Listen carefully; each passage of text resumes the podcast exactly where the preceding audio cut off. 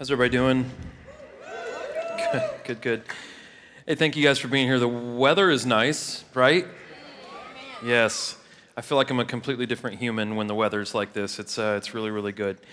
Uh, if you have never been with us before, um, we're in the book of Hebrews. If you don't know what that is or where that is in the Bible, uh, it's in the New Testament. It's uh, right before the book of James, so it's towards the end of the Bible. And uh, we've been in this, gosh, I guess for month and a half, something like that, six weeks, somewhere in that ballpark. And uh, we're in chapter six today. We did half of chapter six last week, and we're going to do the, the second half of chapter six today and a little bit of chapter seven today. Now, um, we've been laying kind of a foundation through this book of the Bible, and that's what we do here if you've never been here before. We go through whole books of the Bible. And, um, and hopefully, in doing that, we can kind of understand uh, the audience, we can understand the context, the history, we can really get a full picture of kind of what the Bible is trying to say to us. If you weren't here last week, we talked about this. Now, this is something uh, that kind of applies to all corners of our life. We talked about this that life must be lived with intentionality. It's a fancy way of saying we must do everything on purpose. Uh, if we're going to be a great athlete or a great uh, success in business, if we're going to be educated, if we're going to have a good marriage, if we're going to have a good relationship with our children and our friends, whatever the case may be, on any level of success that we have in life, we must do it on purpose. And we talked about the highest level of success that we need to achieve is our relationship with the Lord, and that doesn't happen accidentally. We must do it on purpose. We must put effort forth, and we must uh, be intentional about our relationship with God. Okay, so moving into the second part of chapter six into the first part of chapter seven, we're going to talk about this that if we will be faithful to God, there is a much better way, a much better life than the life that we build for ourselves. There's a much better way than our way if we will just submit and be faithful to God. A very simple idea. Now, I'll just be straightforward with you. The issue of money comes up today, and if you've come to this church for any length of time, that's my least favorite subject to talk about in church because churches have been so uh, uh, poor. They've done such a poor job at talking about money, handling money, and everything else. So it's a very uncomfortable subject for me. But the Bible brings it up, so we have to talk about it. So that's what we're going to talk about a little bit today. That's not the point of the lesson today, but it's just one of the, the, the, facets of it, okay? So just to warn you, if I start getting squeamish up here, it's because I don't like talking about money. So um, I'm going to read a little bit. I'll do my best to break this down. You should have got a notes handout when you walked in. Uh, for some reason, if you didn't get a notes handout, if you have a smartphone, YouVersion, YOU version, it's free. I think you click on live, live event, and then our church will pop up and the notes are up there, and it's a really, really handy tool. Uh, you can use that, okay? Everyone, everyone doing well? Good. We're a, we're a very, uh, we're a very blessed people. Um, we live in a really great town, and we have a lot of things at our, our, our fingertips, and, and um, sometimes we're, we're so quick to, to talk about the things we don't have, and uh, sometimes we miss the just phenomenal things that we do have, right? Like yesterday when the weather was just gorgeous, and it just, sometimes it's the small things, right? And uh, I'm really, really glad you're here. I hope the word blesses you today. If you're in here and you're not a believer, I think there'll be some things in here that really stand out. If you're in here and you're a believer, I think there's some things in here today that will uh, that'll push you a little bit and challenge you in a good way. Okay, so let me pray. We'll dive into this. I'll do my best. I made a mistake at the, the service last night and said that Peter died in a way that he didn't die. And of course, I was just like, ah. And Alicia's like, they'll be gracious with you. And I'm like, you know, I don't know. I couldn't sleep last night. So, uh, anyways. So if I, well, if I, yeah, if I fall off the stage or something in exhaustion, it's, uh, it's not the Holy Spirit. I probably need medical attention. So, um, anyways, so let me, let me pray and we'll get into the word, okay? Lord Jesus, God, we love you. I just want to tell you thank you, Lord. I, I love this church so much. I love these people so much, God. They're, they're, they're just a good group. Father, I pray, Lord, that you bless them today, and I pray that you bless me today, God, as we hear your word and as we talk about it. Father, Lord, not just our church, because that's not the focus. We pray, God, that your church, that all the churches of Murfreesboro and all the Christians of Murfreesboro, we pray that you bless the churches, bless the, the congregations. Help us, God, to advance your kingdom. And Lord, help us to unify behind you, God. Not a denomination or a pastor, but behind you, God. We love you, Lord. Keep your hand on us today, God. And um, just speak to us, Lord. We thank you, we praise you, God, and we lift you up in Jesus' name. Amen. Okay, so I wrote two things on my hand real quick before I start. One is this uh, love and listen to your parking lot people out there. They have your best interests at heart. So um, when you leave the parking lot, if they're like, go left and you don't want to go left, know that you can just go a block over and cut up and avoid all this traffic. And so just, just like if they point this way, just be like, hey, I'm going to go this way, right? Okay. So other thing is is yard day.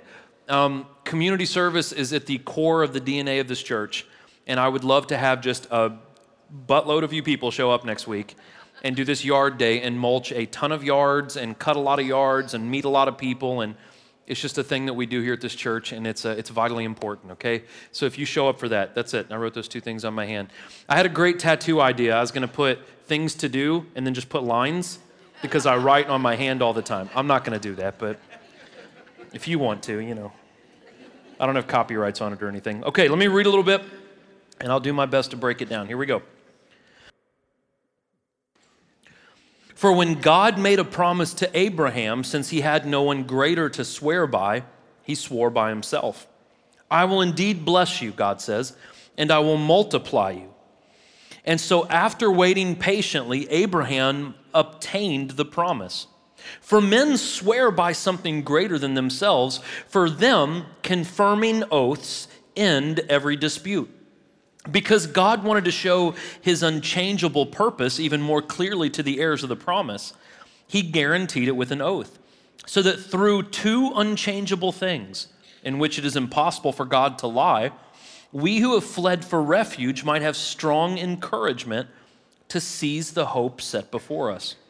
We have this hope as an anchor for our lives, safe and secure. It enters into the inner sanctuary behind the curtain.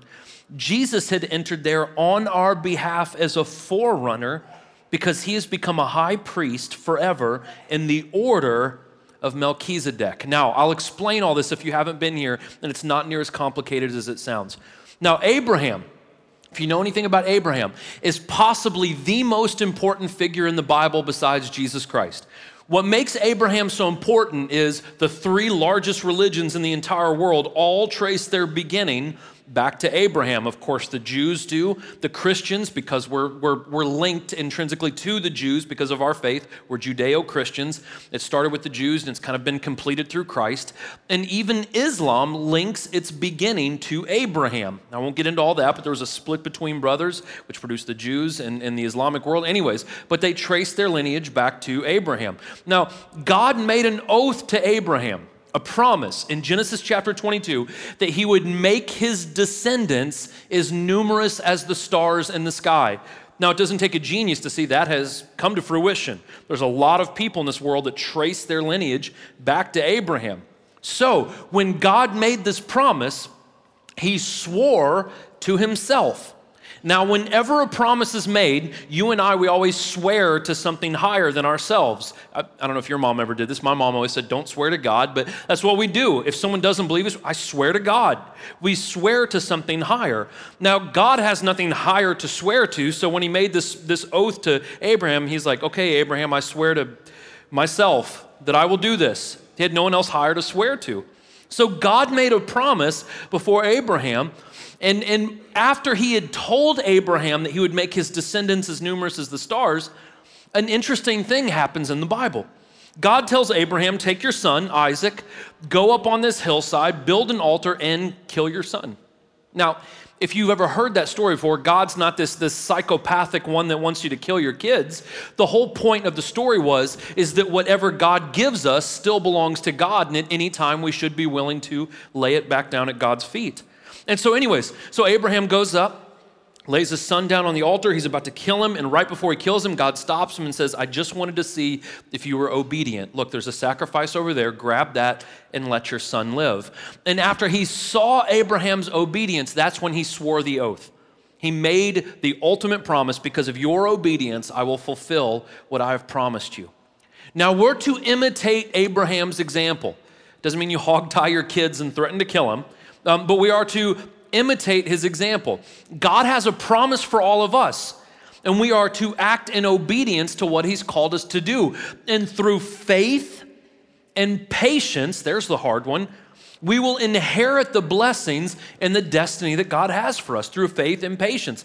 Now, if we're just honest with ourselves, we have an extremely hard time with promises. If we're honest, we have a hard time with the promises of God because of how many times we've been hurt on earth. We've been hurt by churches, we've been hurt by politicians, we've been hurt by parents, we've been hurt by everyone. So promises don't mean much to us nowadays. And we have become a very unfaithful culture. We have not been very true to each other. Now, our culture is unfaithful, people are unfaithful, but Jesus calls us to be counterculture. In fact, in Matthew chapter 5, Jesus essentially says there's no reason for you to swear to God. Just let your yes be yes and your no be no. If you can't do something, just say you can't do it. Number one mark of a good leader is someone who knows when to say, No, I can't. No, I can't. And so let your yes be yes, your no be no. Jesus also says, or the Bible also says, I'm sorry, that it is better to finish something than to start it. So there are people who start projects all the time. They start things, they have all these great ideas, but they never see anything to its completion. And Jesus said, or the Bible said, I'm sorry, that it's better to finish something than to keep starting new things. And so we have the hope and a promise that started with Abraham right? This promise to have this relationship with God and these great things, these blessings of God's that continued on through Jesus Christ. And essentially, the promise is this that if we have faith, we will have eternal life through God. That's the promise. That's what we've all been given. And we find hope. But where do we find this hope? Four very important points I'm going to show you where our hope comes from. The first one is this, and I can get really worked up over this first one, is the trustworthiness of God's word. I'm talking about the Bible. If one studies the Bible enough, and if they study the historical works around the Bible, we see that the history of the Bible is solid. We see that the archaeology of the Bible is solid. The more and more that they discover around the world and dig deeper and deeper down the layers of earth, they find more and more people, places, and things that support all the stories of the Bible. When we were going through the book of Daniel, my main thing that I got out, that's one of my favorite books I've ever taught. When we were teaching the book of Daniel, the thing I got the most out of that is the historical uh, uh, solidifying that that book does for the Word of God. All the things that Daniel predicted, all the regime changes and empire changes, and the details that he listed. When he talked about the Greek Empire, that there would be one leader that would break into four. If you know much about history, Alexander the Great had four generals, and it all breaks down perfectly. And when you read that and you see the fulfillment of that, that gives you hope that the Bible is true.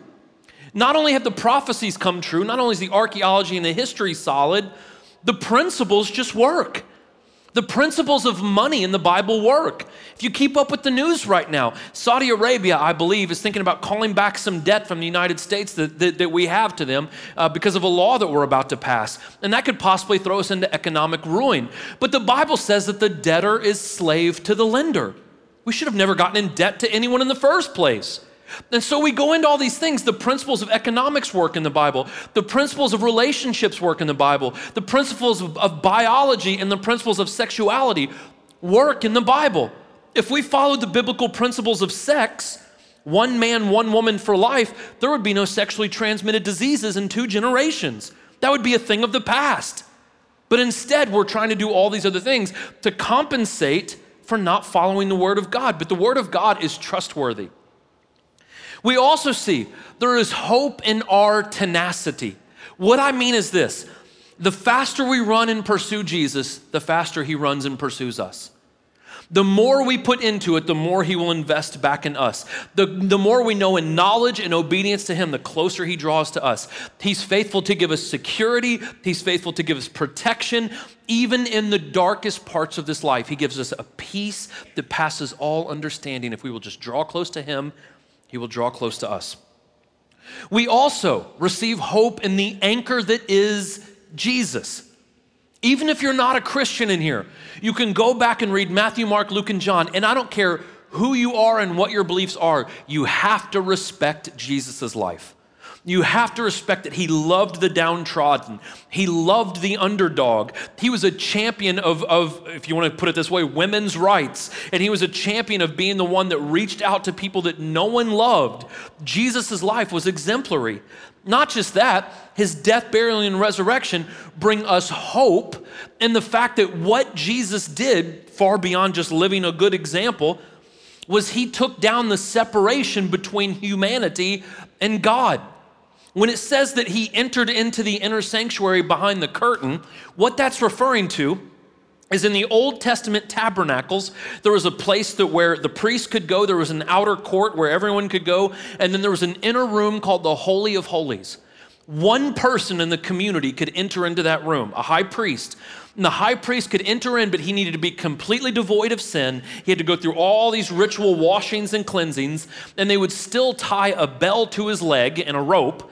That when he walked in, if they stopped hearing the bell, oh crap, we got to pull him out because he's dead because he had sin in his heart, and only one man could enter into the presence of God. What Jesus did through the cross, figuratively and even literally, is he ripped this huge curtain that divided the Spirit of God from his people, and he made it to where now all people have direct access to God. All people have direct access to the Spirit of God, the power of God, the presence of God. There's no longer a room the room is us. God now lives in us, and we have hope in that. We also have hope in the fact that Christ's throne is immovable. Governments rise, fall, kings rise and fall. Jesus Christ's throne will never move. And we have hope in the promise that we will be around that throne for eternity if we just give our life to Him. So, hope Look at the world around us. Hope is something that has been very, very uh, hard to find, it's been very elusive. But hope allows us to hold on. God's Spirit encourages us, it gives us hope, and empowers us to keep going in this life. And if we claim our promise, which is our salvation, if we claim our relationship with God, we can live committed to Christ right now, and we can enjoy the benefits of having that relationship with Jesus right now and we will also enjoy those benefits for all of eternity. All of eternity. Next part. So we ended that last part with a guy named Melchizedek. Now let's talk about him for a second. For this Melchizedek, king of Salem, priest of the Most High God, who met Abraham and blessed him as he returned from defeating the kings, and Abraham gave him a tenth of everything. First, his name means King of Righteousness, then also King of Salem, which means King of Peace. He's without father, mother, or genealogy, having neither beginning of days nor end of life, but resembling the Son of God. He remains a priest forever. Now, if you haven't been here when we briefly talked about this guy, Melchizedek, a couple of weeks ago, now he's only mentioned two times in the Old Testament. He's a very ominous figure. He's a guy that we, we there's a lot of debates about who this individual was. What this is referring to is Genesis chapter 14. And what was going on in this part of, of Genesis was Abraham was surrounded by four different kingdoms, okay? These four different kingdoms invaded Abraham, and he had to go and fight all these battles against these four neighboring kingdoms. One of those kingdoms was uh, Sodom, which has become a very famous city uh, because of the story in the Bible when it was destroyed by God. But one of the kings that he defeated was the king of Sodom. And so when people would defeat other nations, they would gather up all their resources, uh, their, their, whatever the currency was, cattle, different things like that, armor, swords, weaponry. They would get all these things, get all the spoils, and they would take them back to their kingdom. Now, Abraham had made a promise to God not to become rich or wealthy or get all these things from these kingdoms through war. And so one of the kings, the king of Sodom, came up and said, Abraham, I know you just beat us in battle, but can we have our resources back? And because Abraham had made a promise to God, he said, Yes, I will give you all your resources back. Now, before he and the king of Sodom had this conversation, Abraham met Melchizedek. He was faithful to God, Abraham was. Melchizedek noticed his faithfulness to God, came out to meet Abraham, and brought bread and wine to him, gave it to him to eat, and then blessed him. Now, Melchizedek was king and high priest over the area of what is modern day Jerusalem. And when he came out to bless them with this, he, gave, he came out and said, Here, you've been faithful to God, let me bless you. And in response to that, Abraham gave Melchizedek 10% of everything he had just acquired from these four kingdoms. Here, here's a tenth of everything I had to honor you, the man of God, okay? Now, this transaction was vitally important. There's a lot of analogy and metaphor that we can get from this. What Abraham was doing is he met face to face with his superior, the, the person that was over him. And Melchizedek blessed Abraham in a way that only a superior could bless a, a subordinate or an inferior. So remember, if you haven't been with us, Melchizedek is either a foreshadowing of Jesus, someone that's very, very similar to Jesus in the Old Testament, or some people believe he's what's called a theophany or a Christophany, which means a physical manifestation of God or physical manifestation of Jesus before the New Testament. We don't really know which one it is. That's kind of missing the point. But what we are to learn is how to imitate Abraham's response when we come face to face with our superior. So, thinking of Melchizedek as like an archetype, right? Of, of an example. His name means king of righteousness. He was uh, uh, the king over the area Jerusalem, which made him the king of peace. We also see it reads that he was without father, without mother, without genealogy, no beginning of days, no end of days. So a lot of people, if they take that literally, well, this was this was Jesus manifested before the New Testament. Now, some people take that as figuratively, but the point is this we are to understand that Jesus is a leader like this guy Melchizedek. He's righteous, he's peaceful. We are to honor him. That's the point of this whole story. And so sometimes in the Bible, we can get into the crazy stuff of the Bible. And if we're just being honest, there's some crazy stuff in the Bible. It's all good, it's all profitable, we should study it. But sometimes, if we're not careful, we can go down rabbit holes and we can miss the point that the author was trying to make. And the point that the author was simply trying to make here Hebrews is trying to encourage the reader that Jesus is not only a king, but he's a king completely different from the kings of this world. He's not like the leaders of this world. Regardless of how some of the, the how good some of the, of the leaders of this world are, Jesus is different from that. He's set apart from that. And so, in the interaction between Abraham and Melchizedek, Abe and Mel, in the interaction between these two, we see the proper response that we are to have when we come into a relationship with our superior, Jesus. Now, this talks about tithing. Here, here we go down the uncomfortable road. Tithing is an interesting thing. Um, before I get into this, I just want to tell this church if you've never heard me say this, I have no idea at this church who tithes and who doesn't. Tithing is giving a 10% of your income to the church. And that's so we can feed the poor. That's so we can do yard days. That's so the staff here can actually feed their kids and live. That's so we can turn on these lights. It's so we can pay rent. It's so we can give out Bibles. It's so we can do all those things that churches are supposed to do. Now, tithing is not simply a fiduciary transaction. I'm just gonna, we're just gonna shoot each other straight. Tithing is an issue of the heart. And when we honor God through our giving, it shows that we understand that God has given us more than we deserve. Now, we sometimes complain, how dare you tell me to give 10%? Well, if we want to get down to the nitty gritty of it, guys, 100% of everything you have is only because the grace of God. And when people say, Corey, you're legalistic for saying that you need to tithe, if you want to go the Old Testament route, it was a law. You had to tithe. God told us, Malachi 3, I'll open up the floodgates or I will curse you, depending on your obedience in the tithing issue. Now, some people say that's an Old Testament thing, though Jesus talked about it too. Anyways, some people say it's an Old Testament thing. Well, if it is just an Old Testament thing, the New Testament thing says that you owe God everything. So I don't know which way you want to take this. But at the very least, I think we should honor what God says in Malachi chapter 3 when he spoke to the prophet. Anyways, it shows our understanding of how much God has done for us. It shows our understanding of honor and authority. And it, under, it shows and it reveals to us the obedience in our own heart, if we are willing to give or if we are not. Let me tell you this about tithing, though. My wife and I have always been faithful tithers. We have not had everything we've wanted in life, but we have had everything we've needed. God has always been faithful to us. And once we have a revelation of Jesus and the blessings and the grace he has shown, now listen to this God was faithful first. It says that while he was on the cross, we were still sinners. He was graceful and he was merciful first. And our response should be humility to that, it should be obedience to that, and it should be honor. Not just honoring him with our finances, honoring him in everything we do in life. Now, look, another thing. If we honor him, we will be, he will be faithful in all things to us. Many people have come to me and they've wanted prayer for finances. They've wanted prayer for decisions that they need, that they need to, be, uh, to make financially.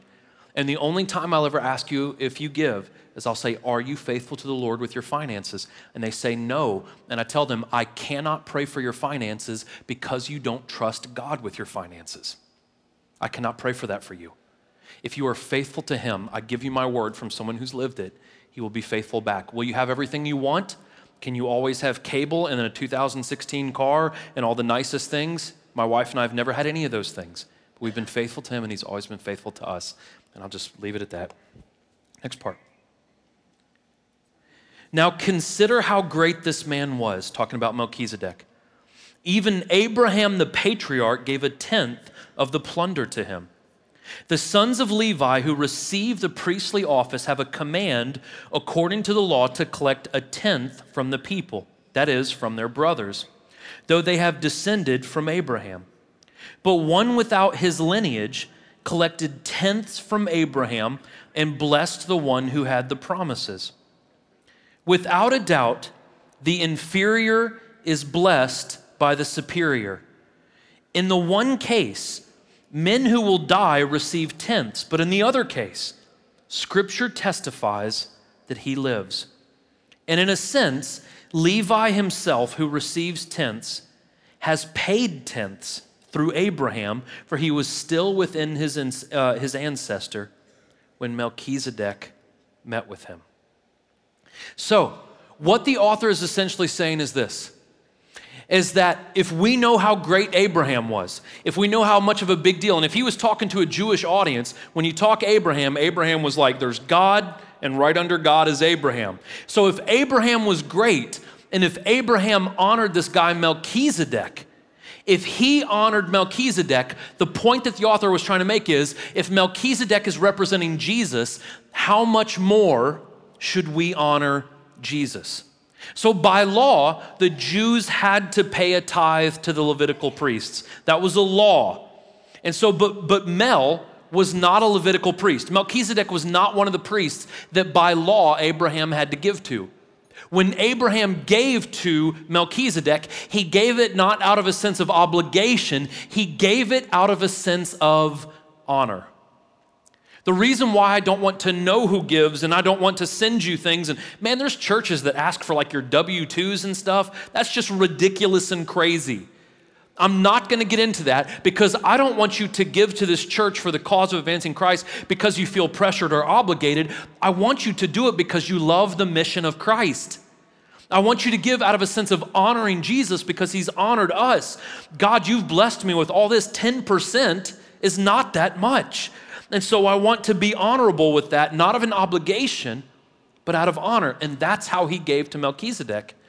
And so it says, I find this a fascinating sentence, that the inferior is blessed by the superior. Now, the Levitical priests were pastors, kind of, kind of like how I'm a pastor. And they could bless the people on a certain level. They could uh, teach them the word. They could be with them if there was marital issues. They could help them when they had a loss of a loved one. And they could do those things. But ultimately, they could not save the people. They could not restore the people. So again, using Melchizedek as like an archetype, as an example, we're reminded that only God can completely save people. Only God can completely lead people and restore people and help humanity. So, after saying that, and all of you in this room, if you're a Christian, you know ultimately that I can't fix you. You know that it's Jesus that has to fix you, not a counselor, not any of that. Not that those things are bad. But what we tend to do is we search everywhere else, and then our last ditch effort is we let God know our problems. And so I ask you if we know that the, that, that the answer ultimately boils down to Jesus, why is that not our first go to? Instead, when we feel stressed, man, I just need, you know, this drink or I need this or I need to watch this or I need to, I, I, I need to talk to this individual. Our first response to whatever curveballs life throws us is we've got to take that to the Lord. And if you really wanted to be honest, the majority of our problems would probably be taken care of if we would just approach the Lord first. Our anxieties, our stresses, our fears, our concerns, our needs, our wants, if we would just take those things to the Lord. That's not to say that the Lord might focus you into counseling. We believe in counseling here. He might focus you into, you might need a medical doctor, and there's good Christian medical doctors. You might need all these different things, but let's first take it to the Lord and see what He tells us to do. Why are we searching everywhere else when He should be our first go to for that? Guys, I do it too. Now, that's not to say that we don't honor people. For me, saying that God's the ultimate answer and you should go to Him first doesn't mean you should dishonor other people. Verse 8 mentions that we are to give who men uh, give to men who will die. What that's talking about is this is that we are to give to good nonprofits. We are to give to the church. We are to honor people who are just mere mortals and not perfect, but we are to honor them for the sake of the advance of, uh, advancement of the gospel, for the sake of the social justice and helping out our community. But again, humans are humans. And though people can help us, they cannot ultimately fix us. But what God calls us to do is honor authority, both religious authority and non religious authority. And the Bible says, I just listed three, but there's many, many more, that rebellion to authority is sin. Rebellion to authority is sin. Now let's get into some uncomfortable waters here. Peter, this is where I messed up last night. Peter, who was crucified upside down for his beliefs by the Roman Empire, the same Roman Empire, they believe the same Roman emperor, had Paul beheaded, they both wrote about honoring the government. Let me read you what Peter wrote. He says, Submit to every human authority because of the Lord, whether to the emperor as the supreme authority or to governors as those sent out by them to punish those who do what is evil and to praise those who do what is good. Well, Corey, we should only honor governments that praise those who are good and punish people who are bad. Guys, I don't know how much you know about the Roman Empire. We like to like romanticize the Roman Empire. The Roman Empire was awful.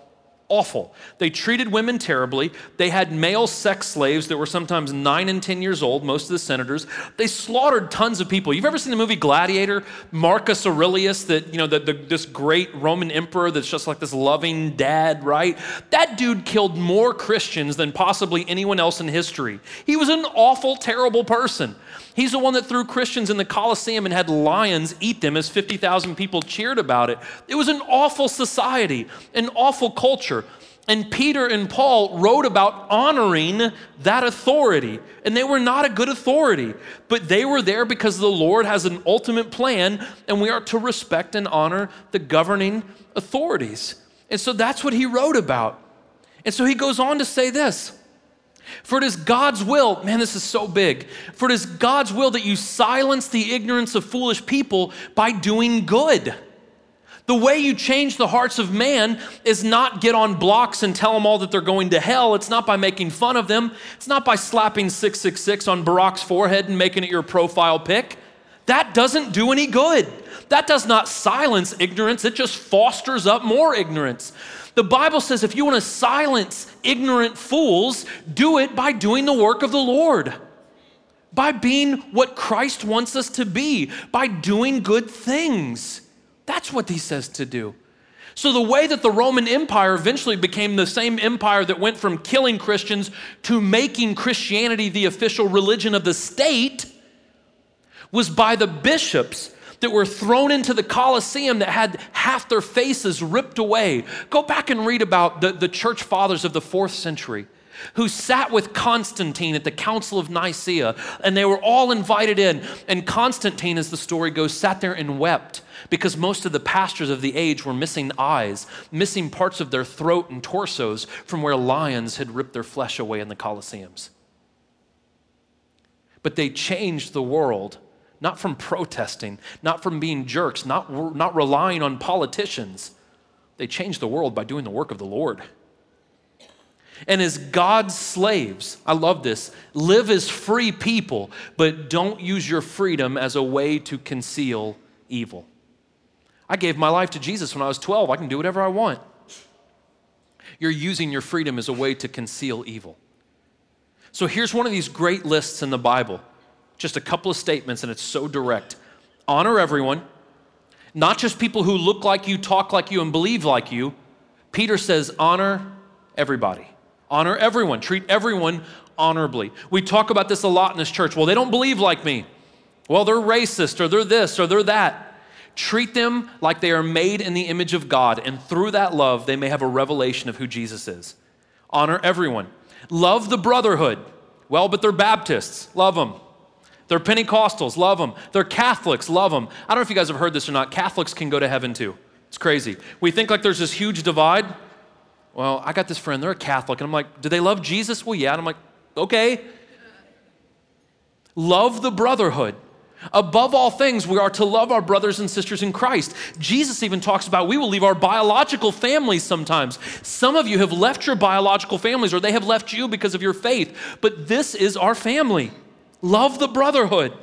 Something Christianity has done is become extremely efficient at tearing down other Christians. Love the brotherhood. Fear God. Corey, that's an Old Testament thing. First Peter's in the New Testament, by the way.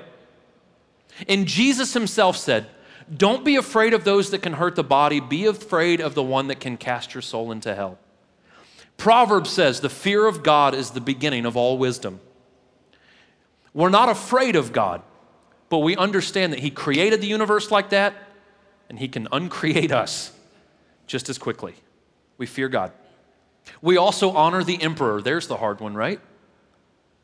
Honor the emperor, honor the person in charge. Go back again and read the book of Daniel.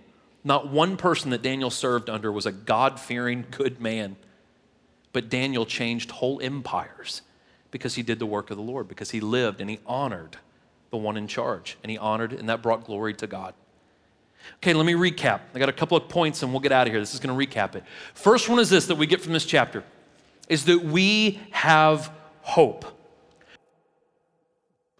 Through the promises of Abraham, through the stories of the heroes of the Bible and from the testimonies in this room.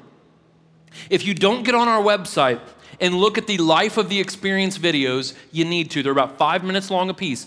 We do one every single week. A good friend of mine, Mark and Shannon Henry, just did theirs this week. A great story of redemption from a couple that was separated. Wonderful story. Every week, we have hope because we see what God has done in the past we see what he's doing now, and we see through those things that he can do something great for us as well. We have hope. We can find peace in what Christ has done and what he will do. We also need to remember that this life is not it. We live this life to the fullest.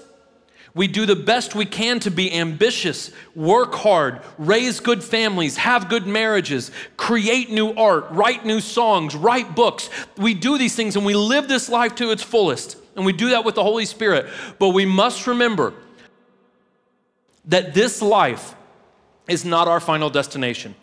We are investing now for something that is much greater in the future. The Bible says we are migrants, we are passing through. We have not gotten home yet, and we need to remember that, and we have hope in that. We also have the perfect example. Simply read about the life of Jesus Christ read through the Gospels. If you're not a Christian in here, if you're not a believer, go back and read the book of Matthew. This week I was studying for my lesson, and I've never heard God audibly speak, but I feel Him and I know that He's talking to me. I, God, I was sitting here reading, I was studying for this, and God said, Quit worrying about sucking so bad this week and just read something about me. And I did. I flipped over to Matthew and I read chapters 5, 6, and 7, the Sermon on the Mount, the Beatitudes. I just needed to hear, I just needed to hear Jesus' words. I just needed to hear him. And when we go back and read, go back and read the Sermon on the Mount, Matthew 5, 6, and 7. Look at Jesus' words. See how they work. They do work. They work in our lives, they bring us closer to our Creator.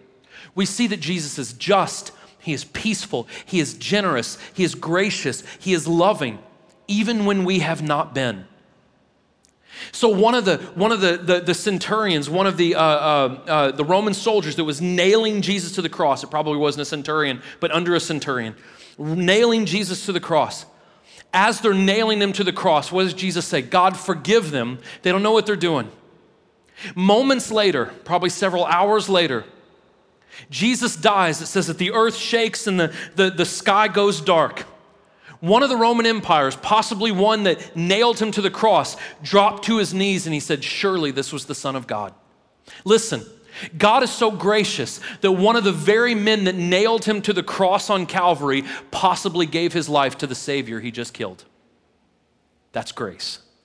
That's a ridiculous, unfathomable grace, but that's how Jesus lived, and that's how he continues to show us. And we are to imitate that level of grace. Corey, how dare you tell us to love those people who are persecuting us and killing us? Because Jesus set that example, and we are to imitate that grace. We are to imitate that grace. The next thing, we are called to honor God. One of those fun lists. We're called to honor God through our giving, through our serving, through respecting other people, through loving fellow believers, through fearing Him, through following His commands, and by honoring the authority that He's put in our lives. He has also given us an oath that He will honor our faithfulness to Him. All the faithfulness that we have to Him, He will honor that. And that brings me to my last point. We have been promised something much better than what we can produce on our own. What I mean is this Jesus modeled a better life, not an easier life, but a better life. Nothing about Jesus' life, nothing about his disciples' life was easy, but it was better. And once we realize that he has shown us grace, once we realize we've had a revelation of who Jesus is, we've submitted and given ourselves to him, once we've realized that, he asks for everything full submission, full submission. A good example of that is, I think it's Luke chapter 9, I might be wrong on that. A young man comes up and says, Jesus, my dad just passed away. I've got to handle all the affairs of our family and our estate, but I want to follow you. But right after I do this, you know, I, will follow you. Jesus' response was, Let the dead bury their dead. Come on. And the question was, Are you willing to give up everything to come walk with me. And he wasn't. Rich young ruler, the same thing. Hey, I've done all these commands. Okay, that's great. Sell everything and give it to the poor. That doesn't mean that we all have to sell everything. He was checking his heart. Are you in? Are you 100% in? Are you fully submitted? Here's the thing if you're in here and you're not a Christian, I'm just going to be very upfront with you. If you give your life to Jesus, He's going to get into all your business. He's going to get into your marriage, He's going to get into how you work. He's going to get into what you listen to and what you watch.